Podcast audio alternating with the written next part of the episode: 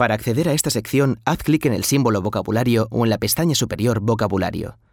Aquí podrás revisar el vocabulario con un simple clic en cualquiera de las 11 categorías listadas en el menú izquierdo de la pantalla.